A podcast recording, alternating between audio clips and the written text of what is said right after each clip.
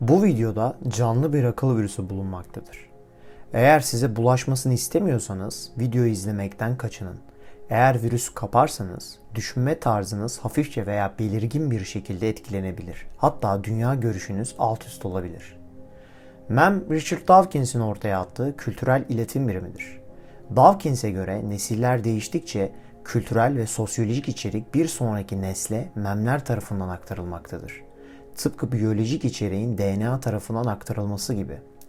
Nasıl ki mavi göz geni kromozomlarda paketlenerek bir sonraki kişiye biyolojik olarak aktarılıyorsa, geçmişe ait birçok kültürel ve geleneksel bilgi ya da fikir de sosyal etkileşimlerle gelecek kuşaklara aktarılmaktaydı.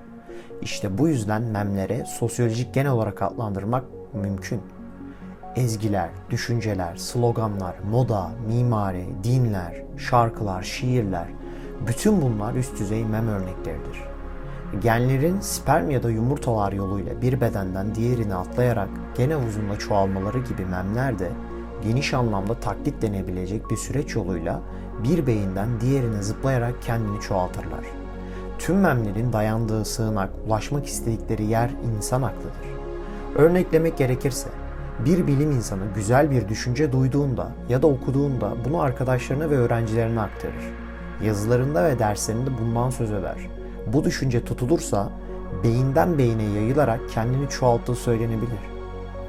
Çocuğunuz hatta torununuz size benzeyebilir. Belki de yüzü benzer. Ya da müzik yeteneği ya da saçının rengi. Ancak her nesil devrettiğinde sizin genlerinizin katkısı yarıya inecektir. Göz ardı edilebilecek oranlara inmesi ise uzun sürmeyecektir. Ama dünya kültürüne bir katkıda bulunursanız, iyi bir fikriniz varsa, bir ezgi bestelerseniz, bir ateşleme bujisi icat ederseniz, bir şiir veya kitap yazarsanız, işte genleriniz orta havuzda eriyip gittikten çok sonra bile bunlar bozulmaksızın yaşamaya devam edecektir. Memler en basit anlamda iletişimle, etkileşimle beyinlerde beyin tarafından yapay olarak geliştirilen bilgi desenleridir. Bunlar kendilerini beyinden beyine, beyinden kitaba ve tekrar kitaptan beyine şeklinde çoğaltabilir. Belki de insan neden üretir, neden sanat yapar gibi yüzyıllardır sorulan ve net cevabı olmayan soruların cevabı memler olabilir. Bu noktada Emil Cioran'ın varlık bir intihaldir sözünü anımsamaktayım. Memlerin iletişim ve etkileşim ile beyinden beyine sıçraması taklit yoluyla olmaktadır. Sonuçta taklit çalmak demek değil, bir tür öğrenme şeklidir. Mimetiğe dayanan tamamıyla yeni bir kuram öne süreceğim. Özetle şu şekildedir. Birbirimizi taklit etmeye başlamak evrimsel tarihimiz içindeki dönüm noktasıdır. O andan itibaren ikinci bir eşleyici mem sahneye çıktı. Memler genlerin seçildiği ortamı değiştirdi ve değişimin yönü memetik seçilimin sonuçlarıyla belirlendi. Bu sebeple beyin boyutunda muazzam büyümeye yol açan seçilim baskısı memler tarafından başlatılıp devam ettirilmiştir. Belki de en iddialı fikir, bilinçli ve özgür iradeye sahip gibi görünen içsel benliğimin aslında memlerin eşlenmesi için ve eşlemesiyle oluşan bir memleks olduğu fikridir. Benim inançlarım ve fikirlerim kendi devamları için memlerin kullandığı hayatta kalma hileleridir. Benim yaratıcılığım dediğim şey aslında memetik evrimle tasarlanmıştır.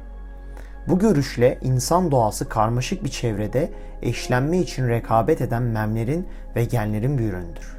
Düşünceleriniz her zaman kendi düşünceleriniz değildir.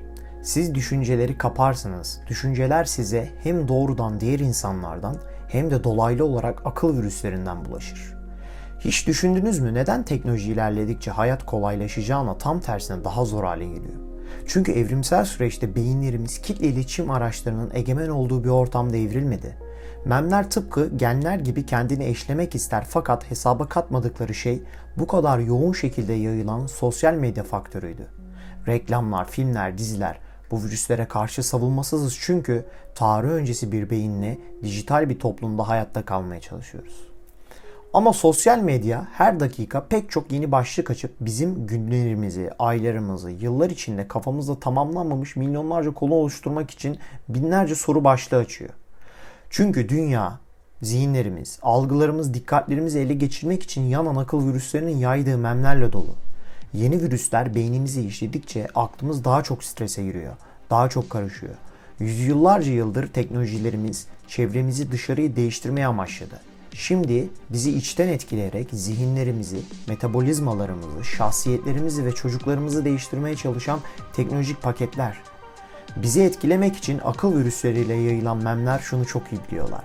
Bir hareket, fikir veya inancı tekrar ettikçe ona alışır ve güveniriz. Yani onun tarafından koşullanırız. Bir başka deyişle programlanırız. Başarılı dinlerde bulunan bir özellik vardır ki bütün reklam müdürleri bunu size söylerler. Tekrarlama satar. Beynin zaaflarından biri sürekli ilgilendiği şeyle ilgili bir süre sonra iyi şeyler düşünmesidir. Buna aşinalık etkisi denir. Hangi marka ürünleri kullanıyorsun? Reklamsız market markaların iki katı fiyatına satılanları. Fazladan ödediğimiz para aklımızı kontrol altına alan ve bize market arabasını onların rafına doğru itmemiz için baskı yapan daha bulaşıcı virüsleri gönderen reklamlara gitmekte. Özetlemek gerekirse fikirlerimizin toplumsal ilişkiler, teknoloji ve sosyal medya yoluyla edindiğimiz zihinsel birer enfeksiyon olduğunu söyleyebiliriz. Tarım devriminin biyolojiye yaptığını teknolojiyle gelişen sosyal medya psikolojiye yapmıştır. Sosyal medya, oyunlar, diziler ve futbol milyonların sıradan hayatında bir eksiklik hissetmeden yaşamasının tesellisi. İnsanlarda gelişmişlik düzeyi düşük ise gördüğü şeye tapar. Zihin teorisi taklit ettiği şeylere tapar. Kültüre, paraya, liderlere, markalara, kıyafetlere ve eşyalara. Bizi ele geçiren akıl virüslerinin amaçları tam da bu. Hayatta kalmak için eşyalara bağlı olmak, bugünkü mutsuz hayatımızın da temeli. Temelde dünyayı dolaşanlara imrenmemiz de bundan. Dünya, hepsi zihinlerimizi, algılarımızı, dikkatlerimizi ele geçirmek için yanan akıl virüslerinin yaydığı memlerle dolu. Bu memlere karşı koyamıyoruz çünkü beynimiz buna karşı güçlü değil. Akıl virüslerine köle olmanın önüne geçmek için seçici olmalıyız. Otoriteyi sorgula bugüne kadar gördüğüm en iyi kamyon yazısıdır. Otoriteyle çatış olarak anlaşılmadığı sürece akıl virüsleri otomatik asilerle hem de otomatik boyun eğenlerle beslenirler. Hiçbir fikir birisi doğru olduğunu söylüyor diye doğru değildir. Kendin düşün. Hiçbir şeye sırf inanmak istediğin için inanma. Bir şeye inanmak onu gerçek yapmaz. Fikirleri gözlem ve deneylerden elde edilen kanıtlarla test et. Çok beğendiğiniz bir fikir iyi kurgulanmış bir testi geçemiyorsa yanlıştır. Yola devam et. Kanıtlar sizi nereye götürüyorsa oraya gidin. Elinizde hiç kanıt yoksa peşin yargı bulunmayın. Belki en önemli kural da şudur. Unutmayın, yanılıyor olabilirsiniz. Kör şüphelere ve duygulara izin vermeden kendi kaderimizi kontrol ederek tarihimizin efendileri olmamıza izin verin. Kurbanları değil. Yapılacak şey başlamak. Sadece başlamak. Kalemi kağıdın üzerine koyup sadece hareket ettirmek. Herhangi bir şey yazmak, herhangi bir şey. Bir kitap alıp okumak, herhangi bir kitap. Bir amaç veya bir hedef, herhangi bir hedef. Mükemmel olmasına gerek yok. Bir bilgenin sözü. Başlamak için mükemmel olmak zorunda değilsin ama mükemmel olmak için başlamak zorundasın sözünü umut unutmayarak başlamak. Mutlak bir doğru olmadığını, bütün doğruların yarım doğru olduğunu bilerek başlamak. Kötü de olsa konuşalım. Çünkü susmak daha kötüdür der Nietzsche. Ben biraz bunu değiştiriyorum. Eksik de olsa başlayalım. Çünkü başlamamak daha kötüdür. Suskunlukla ve hareketsizlikle geçiştirilen her hakikat zehirlenir. Parçalanacak ne varsa hakikatlere çarpıp parçalansın. Daha inşa edilecek çok şey var.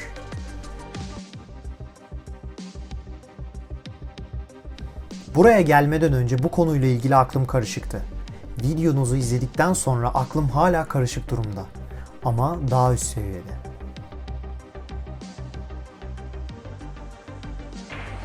Öyleyse biz neyiz?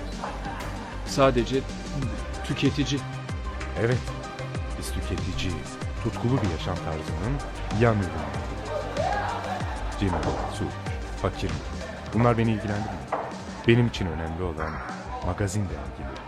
500 kanallı televizyon, iç çamaşırımda kimin adının yazdığı. Bence bütün olmaya kalkışma. Mükemmel olmaya hiç çalışma. Bence evrilelim, bırakalım, her şey düşeceği yere düşsün. Bu benim düşüncem. Yanılıyor olabilirim. Kim bilir belki de çok trajik bir olay. Sadece malım gitti. Bu bir trajedi Modern değil. yaşamın sorunlarına çözüm bulan birçok şey kaybettin değil mi? Ee, Sigortam zararı karşılar. O yüzden ben... Ne? Sahip oldukların sonunda sana sahip oluyor. Ama istediğini yap.